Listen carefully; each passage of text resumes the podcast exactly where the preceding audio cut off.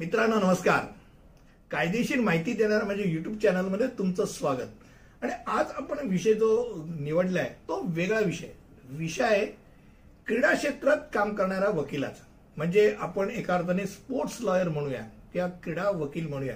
त्या संदर्भात आज आज माहिती घेणार आहोत. आता पहिला बाब असा की अशा कुठच्या घटना असतात की ज्या ठिकाणी क्रीडा क्षेत्रात काम करणाऱ्यांना वकिलाची गरज लागते? तर बऱ्याच अशा घटना घडतात की ज्या ठिकाणी क्रीडा क्षेत्रातल्या खेळाडूला असेल कार्यकर्त्याला असेल संघटकाला असेल त्यांना वकिलाची गरज लागते. आणि मग जर असा वकील जर खेळाडू असेल ज्यांनी स्वतः खेळ खेळलेला असेल ज्याला क्रीडा क्षेत्राची माहिती असेल त्यांनी समजा वकिली केलेली असेल असा क्रीडा क्षेत्रातला जर वकील तुम्हाला भेटला तर काय आनंद होईल? कारण का त्याला तुमचा निश्चित प्रॉब्लेम काय? तो नक्की माहिती असतो. आता असे क्रीडा क्षेत्रात काम करणारे वकील हे नवीन क्षेत्र आहे. कदाचित त्याकरता स्पेशलाइज वकील तुम्हाला भेटणार नाही पण असे अनेक स्पोर्ट्स लॉयर हे तुम्हाला विविध संघटनांमध्ये काम करताना दिसतील.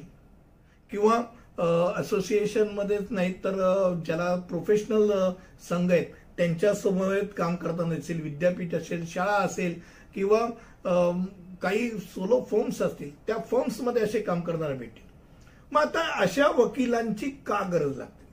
आता सामान्य बुद्धीने विचार करा. तुम्ही असं समजा की तुम्ही एक स्टार प्लेअर आहात. आता स्टार प्लेअर झाल्यानंतर त्यांना काय काय गरज लागते? तर त्याला प्रत्येक प्रत्येक गोष्टीत त्याला कायद्याची गरज लागते. म्हणजे साधारणतः विचार करा की कुठच्याही संघाबरोबर वाटाघाटी करायची असतील.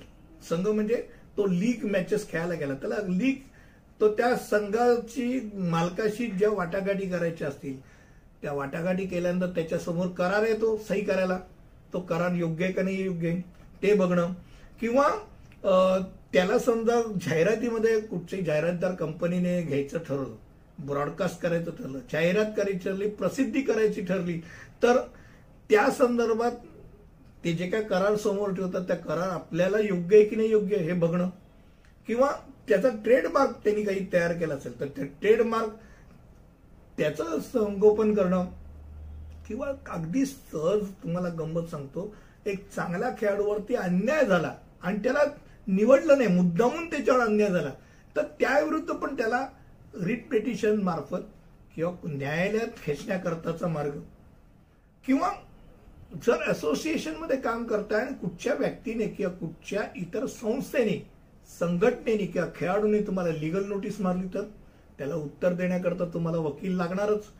त्यामुळे हा एक भाग हा न संपणार आहे. वाडा असेल नाडा असेल की ज्या संघटना ज्या तुमच्या तपासणी करतात की तुम्ही कुठचेही स्टेरॉइड बिरॉइड घेतलं नाही की नाही?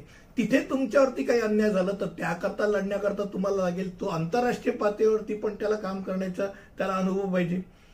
कामगार असतील तुम्ही कामगार आणि करार या विवादांकरता तर लागतात.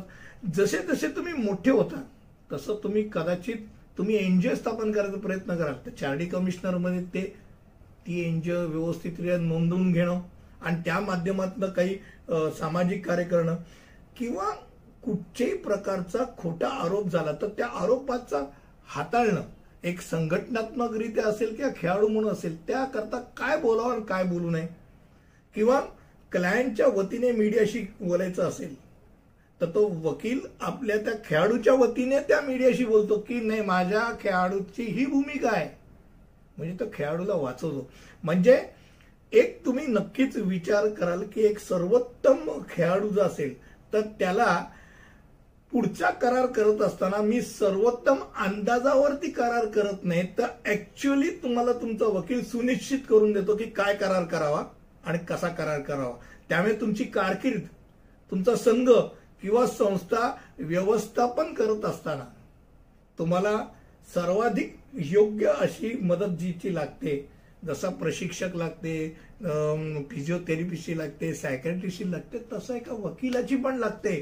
की जो नाता आत्ताच्या युगात त्याचा विचार करायला पाहिजे. त्यामुळे हे स्पोर्ट्स फील्ड कायद्याकरता नवीन एक मार्ग ओपन केलेला आहे असं मला नक्की वाटतं. मला वाटतं थोडक्यात मी आज स्पोर्ट्स लॉयर म्हणजे काय ह्याची माहिती दिली. पुढच्या व्हिडिओमध्ये असंच काहीतरी घेऊन येईल. तिथपर्यंत धन्यवाद.